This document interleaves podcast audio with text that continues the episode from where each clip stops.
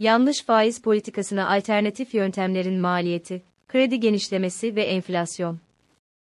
Yazan, Arda Tunca Ekonomideki gelişmeleri yoğun olarak makroekonominin bakış açılarıyla analiz etmekteyiz.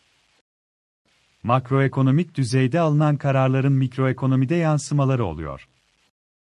Makroekonomik düzeydeki kararlar mikroekonomik düzeyde bazı kararları tetikliyor ve mikroekonomik düzeydeki kararlar dönüp makroekonomik düzeyde bazı sonuçlar ortaya koyuyor. Bu yazı, bu döngüyü Türkiye'de son dönemlerde alınan makroekonomik kararlar çerçevesinde özetlemeye çalışacaktır. Türkiye'nin enflasyonu düşürecek bir faiz politikası bulunmuyor. Artık enflasyon ile faiz arasındaki ilişkinin iktisat teorisinde nasıl anlatıldığını yeniden anlatmanın anlamı yok. Faiz politikasını doğru kullanmadan, faiz dışındaki araçlarla piyasaya müdahale etmenin son aylarda makro cephede ortaya koyduğu sonuçların mikro gerekçelerine, yani firmalar düzeyindeki nedenlerine göz atalım. Firmaların gelir tabloları üzerinden enflasyon-fafaz ilişkisi. Enflasyonu dikkate almayan faiz uygulamasının başka bazı uygulamalarla birleşince hangi sonuçlara, hangi nedenlerle yol açtığını bir firmanın gelir tablosu, kar zarar tablosu üzerinden analiz edelim.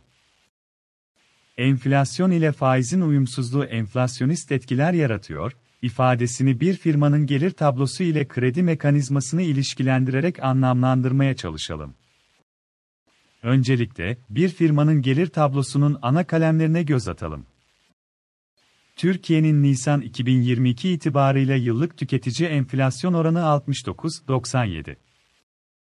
Bu demektir ki, herhangi bir işletme sattığı ürünlere yıllık 69-97 oranında zam yapabiliyor. Bu zam tüketiciye yansıyor. Zira, nihai tüketiciye yönelik satış yapan bir firma için gelir tablosunun satışlar kalemi, o firmanın tüketiciye sattığı ürünlerden elde ettiği hasılatı ifade ediyor. Bir firma için sattığı ürünlerin maliyeti de var. Üretici enflasyonu yine Nisan 2022 itibarıyla 121.82 düzeyinde. Yani bir firma, satışların maliyeti kaleminden yılda 121.82 oranında bir maliyet artışına katlanmak zorunda kalıyor. Bir firma faaliyetlerini devam ettirebilmek, yani üretim yapmak ve ürettiği ürünleri satabilmek için ham madde ve aramalı almak zorunda ham maddeyi ve ara malını belli bir düzeyde stoklamak zorundaki üretimini aksatmadan devam ettirebilsin ve ürünlerini satabilsin. Bu kural, ekonominin içinde bulunduğu her koşulda geçerli. Ancak, ekonomik dengelerdeki değişim, stok yapma ihtiyacını doğal olarak artırabiliyor ya da azaltabiliyor. Bir firmanın maliyetleri 121-82 oranında artıyorsa, neden satış fiyatlarını da aynı oranda değil de 69-97 oranında artırıyor? Çünkü enflasyonun yükselmesiyle toplumun satın alma gücü düşüyor. Toplumda ücretler ve maaşlar enflasyonla aynı oranda artmıyor.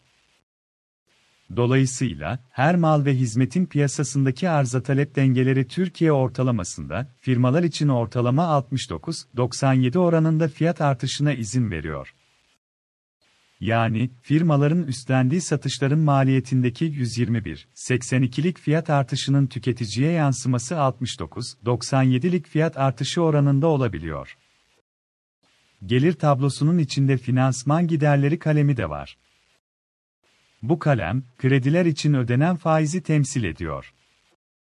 Finansman giderleri kalemi, son dönemlerde kabaca %20'lik bir maliyet yaratıyor. Çünkü, firmalar bankalardan kredileri bugünlerde yıllık %20 seviyelerinde bir faiz oranı ile kullanıyorlar. Bir firma, gelir tablosunun satışlar kaleminde yıllık 69-97 ile fiyat artışı ile hasılat yaratıyor ve yıllık 121-82'lik bir maliyet artışı ile karşı karşıya kalıyorsa, yıllık %20'lik bir maliyette kredi kullanmayı cazip buluyor. Bu oranlara bakınca, kredi kullanmanın cazibesi matematiksel olarak ortaya çıkıyor. Firmaların stok biriktirme eğiliminin ekonomik gerekçesi nedir? Firmaları stokçulukla suçlamanın ekonomik gerekçesi var mıdır? 69, 97, 121, 82 ve %20 oranlarının geçerli olduğu bir gelir tablosunda, en hızlı artış oranına sahip olan kalem, 121, 82 ile satılan malların maliyeti. Maliyetlerdeki hızlı artış, üretim yapabilmek için firmaların süratle hammadde ve aramalı tedarik etme isteğini artırıyor. Fiyatlar daha fazla yükselmeden hammadde ve aramalı stoğunu artırma eğilimi güçleniyor. Satışlar ve maliyetler kalemleri enflasyonla ilgili. Finansman giderleri kalemi ise faizle ilgili. Bir üst paragrafta anlatılan koşullarda, firmaların stokçu olmakla suçlanmasının bir anlamı var mıdır? Gelir tablosunun enflasyonla ilgili kalemleri ile faiz ile ilgili kalemi arasındaki oran kopukluğu stok yapma gereksinimini ekonomik bir gerekçeyle artırmıyor mu? Makroekonomik analizde enflasyon ile faiz arasındaki kopukluğun yarattığı piyasa dengesizliği, gibi bir ifadenin gelir tablosu üzerinden analizinde karşımıza çıkan sonuçların bir kısmı bunlar. Sorulara devam edelim. Faiz oranı 69-97'ye yakın olsaydı kredi kullanmak cazip olur muydu? Bu durumda kredi hacmi genişlemesi gerçekleşir miydi? Faizin enflasyonla uyumsuzluğunu mikro düzeyde, firma düzeyinde analiz ettiğimizde, faizin enflasyondan kopmasının kredi hacmini neden genişlettiğini görebiliyoruz. Kredi hacmi genişlemesinin yukarıda anlatılanlar çerçevesindeki gerekçesi TL'nin değer kaybına karşı korunmaya çalışmak. Teknik ifadeyle, finansal önlem almaya çalışmak. Bir firma, faaliyetini devam ettirmek için hammadde ve aramalı almak zorunda. Enflasyonun hızla artırdığı maliyetlerin sonucu daha fazla stok tutma ihtiyacı. O halde, bunun anlamı talepte artış değil mi? Talep, hammadde ve aramalı almak zorunda olan firmaların hammadde ve aramalı arz edenlere yönelmesiyle de oluşmuyor mu? Bu durumda fiyatlar yükselmez mi? Dolayısıyla, kredi hacminin genişlemesiyle ortaya çıkan talep artışı sadece tüketicinin bankalardan kredi almasıyla değil, iş dünyasının kendi içindeki alışverişinden de kaynaklanmıyor mu? Böylece, maliyetleri artan firmalar tüketiciye arz ettikleri mal ve hizmetlerine de zam yapmıyorlar mı? Yani, yukarıda anlatılan 69, 97 ve 121, 82 ilişkisi çalışmıyor mu? Yanlış faiz politikasıyla yaratılan stok miktarı artırma eğilimini zabıta ile durdurmak mümkün olabilir mi? Enflasyon, çarkların giderek daha hızlı dönmesine neden oluyor ve kontrol edilmediği sürece kendini besleyen bir mekanizmaya dönüşüyor.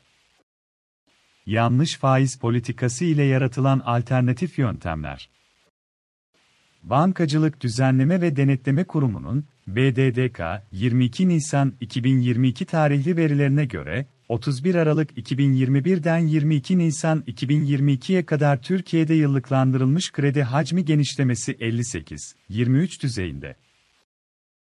Tarihi bir yükselişe işaret ediyor. Bu sonucun firmalar düzeyindeki nedeni yukarıdaki satırlardadır. Yukarıda anlatılan mekanizmanın enflasyonist sonuçları ortaya çıkınca, son dönemlerde hükümet kredi genişlemesinin önüne geçmeye çalışıldığını düşündüren bazı önlemler duyurmaya başladı. Birincisi, bankaların verdikleri kredilere karşılık uygulamak oldu. İkincisi ise, sermaye yeterlilik kriterini sıkılaştırmaya çalışmak oldu. Zorunlu karşılıklarda değişiklik. Bankalar, topladıkları mevduatın belli bir oranını Merkez Bankası'na yatırmak zorundalar. Buna zorunlu karşılık deniyor. Zorunlu karşılık uygulaması, para politikasının unsurlarından biridir. Uygulama, dünya genelinde geçerlidir. Sadece Türkiye Cumhuriyet Merkez Bankası'na, TCMB mahsus değildir. Bankalar, topladıkları mevduatı kredi vermek için kullanırlar.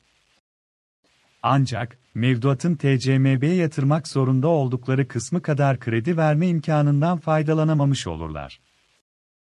TCMB, mevduatın kendisine çektiği kısmı için bankalara bir faiz öder ama bu faiz, piyasadaki kredi faizi ile aynı düzeyde olmaz.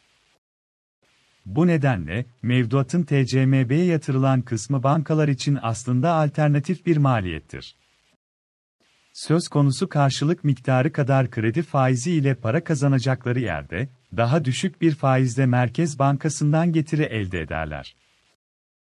Ancak bankalar, bu alternatif maliyeti kredi oranlarına yansıtırlar. Dolayısıyla, zorunlu karşılık oranını değiştiren merkez bankaları zorunlu karşılıklar üzerinden dolaylı olarak kredi faizlerini de etkilemiş olurlar. Zorunlu karşılık politikası uygulanarak kredi hacmi daraltılmak istenirse, zorunlu karşılık oranı yükseltilir.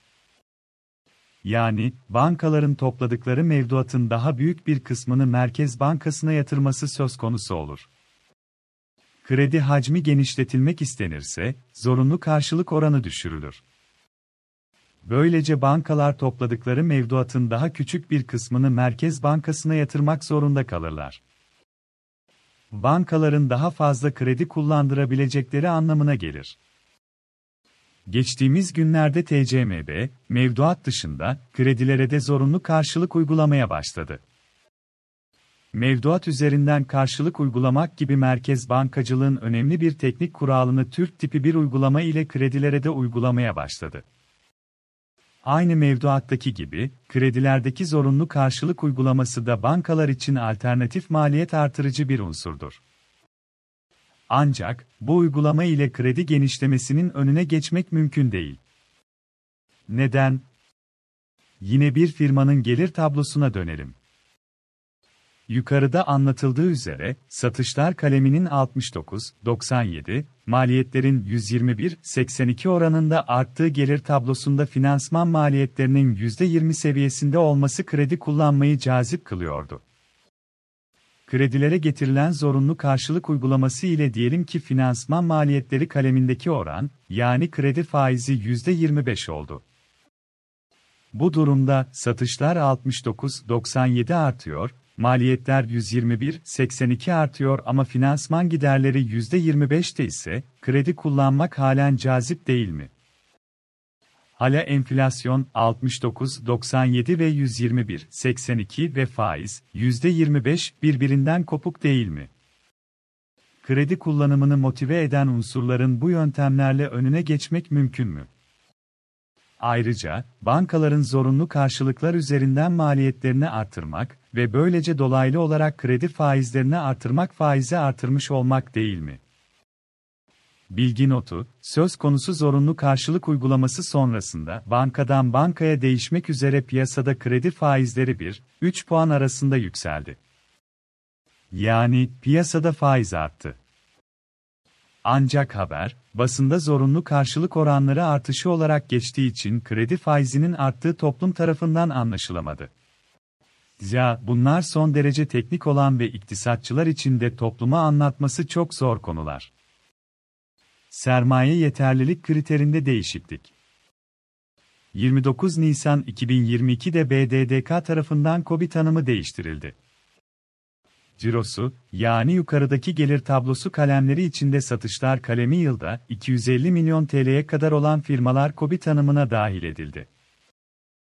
Sermaye yeterlilik rasyosu hesabında, bazı kredi türleri hariç tutularak ticari kredilere uygulanacak risk ağırlığı %20 çıkarıldı. Bu ne anlama geliyor? Bankalar, sahip oldukları sermayeyi kredi olarak kullandırırlar. Yani, yukarıda anlatılan mevduat nasıl bir kaynaksa, sermayede kredi vermek için bir kaynaktır.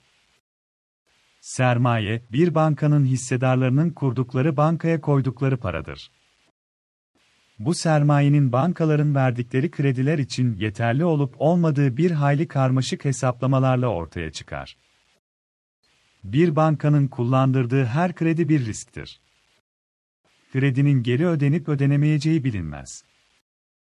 Ancak, bazı krediler diğerlerine göre daha fazla risklidir, bazıları ise daha az risklidir. Bir bankanın sermaye yeterlilik rasyosu, farklı krediler için belirlenen risk ağırlıklarına göre hesaplanır. Krediyi kullanan firma finansal olarak ne kadar güçlü ise, ürünleri piyasada ne kadar güçlü talep görüyor ise, o firmanın risk hesaplamasında ağırlığı o kadar düşüktür. Bir banka, ne kadar çok riskli müşteriye kredi vermişse, verdiği kredileri tahsil etmesi o kadar güç olacaktır. Yani, riskli kredilerin geri ödenememesi durumunda bankanın sermayesi faaliyetlerini devam ettirmesine izin vermeyecektir. Zira sermayesi kalmayacak ya da ağır hasar görecektir. BDDK, bazı nakdi nitelikli ticari kredilerin risk ağırlığını artırdı ve %20 sıfır yaptı. Yani, bu firmaların sermaye yeterlilik hesabında, daha yüksek riskli, statüsünde hesaplamaya dahil edilmesine neden olan bir uygulamaya geçti. Böylece, sermaye yeterlilik rasyosu hesabında bankaların krediye yönlendirme olanağı olan kaynaklarının belli bir ölçüde önünü kesmeye çalışmış oldu. Yani, kredi hacmi genişlemesini engelleyecek bir başka yöntem geliştirmeye çalıştı. Sermaye yeterlilik rasyosunun kredi hacmindeki genişlemeyi önleyici olarak kullanılmasının iki etkisi olabilir. Bankalar, bazı firmalara kredi vermeye sermayeleri bu karmaşık hesaplamalar sonucu yetmeyeceği için kredi vermemeyi tercih edebilecektir. O halde, kredi vermemek, kredi arzının azalması demek değil midir? Bu durumda, kredinin fiyatı olan faiz yükselmeyecek midir? Yani, faiz yine artmış olmuyor mu? Sermaye yeterlilik rasyosuna yönelik düzenleme sonrasında faiz ne kadar yükselecek? Yine gelir tablosuna dönelim. Bir firmanın yukarıda anlatılan 69, 97, 121, 82 ve %20 dengesinde enflasyon ve faiz arasındaki kopukluğu giderecek bir noktaya ulaşacak mı? DCMB faizi kullanılmadan faizi artıran önlemler, faizi düşürdük, açıklamaları çerçevesinde birer uygulama çelişkisi değil mi? Paranın kullanım maliyeti, yani kredi faizi 69-97'ye yaklaşmadan kredi kullanmak nasıl cazip olmaktan çıkabilir? Tasarruf ve ticarette para birimi tercihleri, dolarizasyon neden önlenemiyor? Gelir tablosu üzerinden, bir firmanın neden kredi kullanmayı cazip bulduğu matematiksel olarak ortada. Hükümetin bir başka önemli konu başlığı daha var, dolarizasyon. Dolarizasyon, bankalarda tutulan mevduatın önemli bir kısmının yabancı para, YP cinsinden tutulması ve yurt içinde gerçekleşen ticaretin önemli bir kısmının YP ile gerçekleşmesi anlamına geliyor. Dolarizasyonu engellemek için kur korumalı mevduat adında KKM bir ürün geliştirildi. Neden? Tasarruf sahipleri 69-97'lik bir enflasyon ile yaşarken düşürülen faiz nedeniyle enflasyonun üzerinde getiri elde edemiyorlar.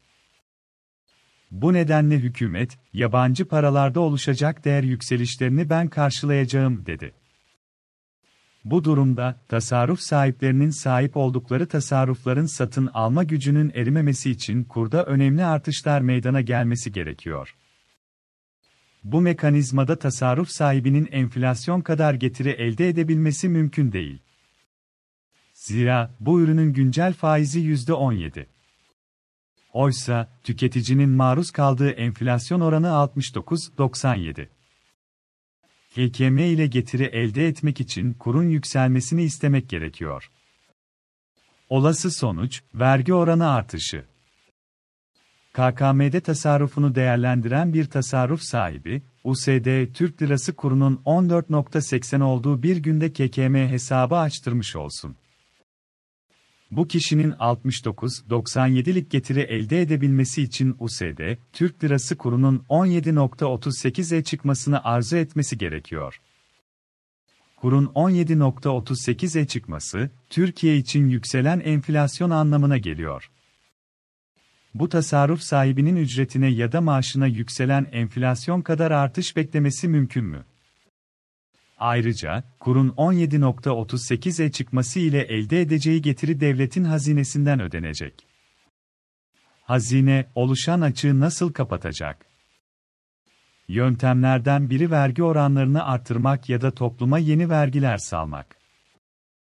İlerleyen dönemlerde devletin vergi oranlarını arttırması ya da yeni vergiler salması halinde, bu verginin kendi payına düşen kısmını KKM hesabı açtıran tasarruf sahibi ödemeyecek mi?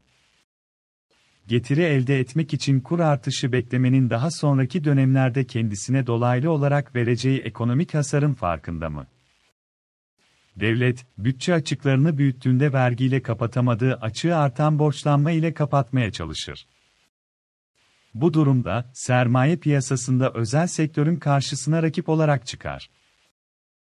Özel sektör, borsada hisse senedi ihraç ederek, bono ya da tahvil ihraç ederek ya da bankalardan kredi kullanarak finansal kaynak yaratır. Devletin borçlanma ihtiyacı arttığında, özel sektörün kullanabileceği bu kaynakların bir kısmı devlete yönelir. Devlet, kaynakları kendisine çekebilmek için cazip bir faiz sunmak zorundadır. Dolayısıyla, KKM ile oluşturulan mekanizmanın yarattığı açıkların ilerleyen dönemlerde piyasada faizi artırıcı etkileri olabilecektir. İktisatta, devletin fon piyasasına artan oranda girip özel sektörün bu piyasadan kullanacağı fonlanma olanaklarını daraltmasına dışlama etkisi denir. Yani devlet, özel sektörü fon piyasasının dışına itmektedir. Türk lirası ile ödemeler neden enflasyonist etki yaratabilir? Son dönemlerde, ticari hayatta ödemelerin Türk lirası ile yapılmasını öngören bir düzenleme getirildi. Aslında, düzenlemenin temeli çok eskilere gidiyor ve son olarak 2018'deki kur krizinde de bu konuda bazı önemli düzenlemeler yapılmıştı. Ancak, o düzenlemeler dolarizasyonun önüne geçememişti. 2018'deki kur krizi başlarken 150-160 milyar arasında gezinen Türkiye'deki yerleşiklerin YP mevduat toplamı tüm önlem olarak düşünülen düzenlemelere rağmen bugünlerde 216 dolar milyar düzeyinde. Yeni düzenlemeye göre menkul varlıkların ticaretinde ödemeler Türk lirası ile yapılacak. Piyasanın doğal dengelerinde nakit akışını Türk lirası ile yapması sağlıklı bir ekonomik işleyiş için gereklidir. Ancak, Türk lirası ile ödeme yapılmasının doğal dengelerini tesis etmeden yapılan yasal düzenlemeler değil ticarette TL'yi hakim kılmak, kredi genişlemesini de özendiren bir gelişme. Neden? Türk lirası, içinde bulunduğu yüksek enflasyon koşulları nedeniyle tasarrufta da, ticarette de tercih edilmiyor. Elinde Türk lirası bulunduran, bir an önce elindeki TL'yi bir başka varlığa çevirmeye çalışıyor.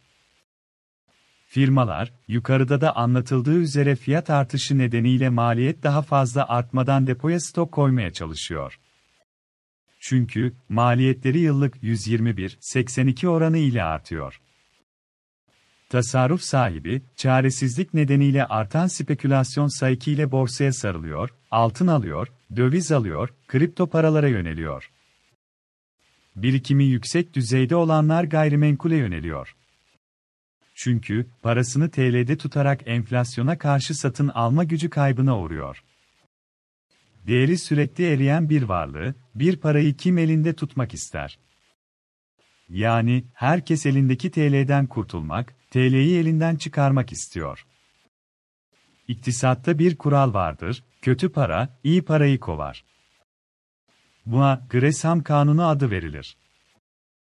Buradaki kötü para TL piyasanın doğal dengelerinde Türk lirası ile tasarruf yapmak, ticaret yapmak cazip olmayınca, mevzuat yolu ile piyasaya baskı kurarak Türk lirası kullanımını zorlamak iktisadi mantık çerçevesinde kimseyi Türk lirası kullanmaya ikna edemiyor. Bu durumda piyasada vadeler kısalıyor. Neden? Vade kısalmasının yarattığı kredi talebi. Bir firmanın 5000 Türk lirası alacağı olduğunu düşünün. Malını ya da hizmetini satan bir firma, TL'deki enflasyonun 69-97 olduğu koşullarda, bu alacağı 30 günde mi almayı tercih eder, yoksa 120 günde mi? 30 günde almak isteyeceği için, enflasyonun düşürülemediği koşullarda ve ödemelerin Türk lirası ile yapılmasının mevzuat ile zorlandığı koşullarda piyasadaki ticaretin vadesi de kısalıyor. Vadenin kısalması, paranın dolanım hızını artırıyor. Kısa vadedeki işletme sermayesi finansmanı ihtiyacı artıyor. İşletme sermayesi finansmanını, teknik konulardan uzak olanlar için alacakların ve stokların finanse edilmesi olarak özetleyelim. TL'den uzaklaşmak amacıyla firmalar ne gibi davranışlar geliştiriyorlar? Cevap, daha fazla mal ve hizmet satmaya çalışmak suretiyle kısa vadeli alacak yaratmak istiyorlar. Gerçekleşen tahsilatları, enflasyon daha fazla yükselmeden hammadde ve aramalı stoklarına yönlendiriyorlar. Tahsilatın yetmediği kısmı maliyeti %20 civarında olan kredi ile kapatarak 121.82 ile artan maliyetlerin önüne geçmeye çalışıyorlar. Yani %20 ile yine gelir tablosu mantığında kredi kullanımını özendiren ek bir mekanizma yaratılmış oluyor. Artan kredi kullanma isteği enflasyonu bir kez daha yükseltesek bir süreci besliyor. Kredi hacminin gelir tablosu çerçevesinde anlatılan gerekçelerle genişledi, faiz dışındaki yöntemlerin enflasyonu düşüremedi koşullar altında sürekli şişen rakamlar ile kredi ihtiyacı büyüyor. Bu şartlarda, ekonomik temellerle hiçbir ilgisi olmayan ve sadece matematiksel bir kavram olan, baz etkisi, dışında enflasyonu düşürebilecek ne kalıyor geriye? Türkiye'de firmaların uzun vadeli satışlarla esas faaliyet gelirleri dışında, finansal gelir elde etmeye çalışması da eleştirilmesi gereken bir başka noktadır ürünlerin rekabeti yerine finansal gücün rekabeti ile sağlıksız bir yapının varlığı da ayrıca ele alınması gereken bir konudur. Gündemdeki diğer problemler bu gibi yapısal problemleri konuşmaya izin vermiyor. Piyasa koşullarında olası ani faiz artışının olası sonuçları. Tüm alternatif yolların sonu yukarıda anlatıldığı üzere bir şekilde faiz artışına çıkıyor. TCMB faizi artırmasa dahi. O halde onca hasar neden göze alınıyor? Bunun yegane açıklaması şu, faize karşı olan seçmene hitap etmek. Ancak seçmen, faizin artmış ve artacak olduğunun farkında değil. Bunca teknik konunun topluma anlatımı hiç kolay değil. Toplum, sonuçları alışveriş esnasında yaşıyor ama yaşadığı sonuçların nedenlerini anlamakta zorlanıyor. Ekonomi adındaki kavram var olduğu sürece faiz de var olmak zorunda. Faizin ortadan kalkması için borç ve ticarette vade kavramının ortadan kalkması gerekiyor. Mümkün mü? Katılım bankaların uyguladıkları oranların piyasa faizleri ile paralel hareket etmesi, bu bankaların uyguladıkları oranların faiz dışında bir kavram olduğunu anlatmıyor. Türkiye, yaklaşık 10 yıldır enflasyon ve faiz arasındaki ilişkiyi tartışıyor. Ancak, bu tartışmanın boyut değiştirmesi Mart 2021'de ortaya çıktı. Ekim 2020, Mart 2021 döneminde para politikası bir miktar doğru bir noktaya ilerlerken, Mart 2021'de dönemin Merkez Bankası Başkanı'nın görevden alınmasıyla başka bir evreye atlandı. 10 yıllık bir tartışma ve özellikle 2017'de başlayan piyasaya sürekli kredi enjeksiyonu süreci Türk özel sektörünü giderek krediye daha bağımlı bir hale getirdi. Özel sektörün giderek daha büyük bir bölümü kredisiz yaşayamayacak hale geldi. Şimdi, bu özel sektör firmalarının gelir tablolarının finansman giderleri kaleminin %20'lik oran yerine bir anda %50'lik ya da %60'lık bir oranla çalıştığını düşünün. Genişlemiş kredi hacmi ne demek? Firmaların ve hane halkının daha fazla borçlanmış olması demek. Buradaki ani bir oran artışı, şişmiş kredi hacmini ve son yıllarda KGF, nefes kredisi, aktif rasyosu, VB uygulamalarla kredi müptelası haline gelmiş firmaları ve hane halkını ne hale getirir? Enflasyon ile faiz arasındaki makasın açılmasının ve piyasa koşullarında bir anda faizi yukarı çekmesinin ağır ağır gelinen bu noktadan sonra ekonomiyi ne hale getirebileceğini düşünebiliyor musunuz? Mikro davranışın makro nedenleri ve sonuçları Eylül 2021'den Aralık 2021'e kadar Türkiye Cumhuriyet Merkez Bankası, TCMB, politika faizini 4 tane para piyasası kurulu, PPK toplantısı ile %19'dan %14'e kadar indirdi. Oysa, Mart 2021'de politika faizinin 200 bas puan artırılması ile enflasyondaki yükseliş ivme kaybetmişti. Eylül 2021'de başlayan faiz indirimleri ile ise yükseliş yönünde yüksek bir ivme kazandı. Enflasyonun doğru faiz politikası ile yönetilememesi enflasyonu düşürme amaçlı çok sayıda uygulamanın hükümet tarafından hayata geçirilmesine neden oldu. Hükümetin politika faizini düşürürken enflasyonu kontrol edebilmesi mümkün değildi. Nitekim, faiz ile ilgili olmayan uygulamaların hayata geçirilme nedeni enflasyonun kontrolden çıkmış olması. TL'nin negatif reel faize sahip olması nedeniyle Türk lirası cinsinden tasarruf yapmanın herhangi bir cazibesi bulunmuyor.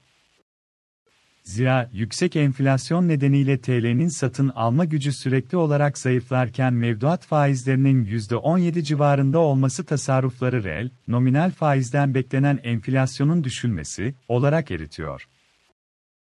Enflasyon yükseldikçe TL'nin satın alma gücündeki zayıflama hız kazanıyor politika faizinin indirilmeye başlandığı Eylül 2021'den sonra 19-25'ten Nisan 2022 itibarıyla 69-97'ye yükselen tüketici enflasyonu söz konusu. Faize alternatif olarak görülen ve geliştirilen yöntemler kredi hacminin genişlemesine neden oluyor. Enflasyonun düşmesi için kredi hacmi genişlemesinin durması gerekiyor. Ancak faiz dışındaki yöntemler kredi genişlemesini durdurmuyor. Tersine, kredi genişlemesini teşvik ediyor. Firma bazında, mikro bazda anlatılan nedenlerin makro sonuçları aşağıdaki tablolarda ortaya çıkıyor. 2021 boyunca Türk lirası cinsinden krediler 20-41 oranında genişlemişken, 31 Aralık 2021, 22 Nisan 2022 döneminde yıllık bazda 58-23 oranında genişlemiş. Kredi genişlemesinin kazandığı ivme, olağan dışı boyutlarda. Firma bazında, gelir tablosu üzerinden anlatılan gelişmelerin sonucu bu. Kredi genişlemesi, enflasyonun yükselişine işaret ediyor faiz dışındaki yöntemlerle kredi genişlemesini durdurmaya çalışmanın sonucu da faizi artırıcı gelişmeler. Üstelik enflasyonu düşürmüyor. O halde neden iktisadın kuralları kullanılmıyor? Tıra, fizikte, kimyada, biyolojide nasıl kurallar varsa, iktisatta da kurallar var. Türkiye'de toplam mevduatın 12.79 UKKM'den oluşuyor. Toplam Türk lirası mevduatın ise 29.79 UKKM'den oluşuyor. Türk lirası mevduat 31 Aralık 2021 22 Nisan 2022 döneminde yıllık bazda 129.14 oranında artış kaydetmiş. Ancak bu sert yükseliş oranına rağmen toplam mevduat içinde Türk lirası mevduatın payı %35'ten %43'e çıkabilmiş. KKM'nin ilerleyen dönemlerde toplumun refahı için ne anlama geldiği yukarıda anlatıldı.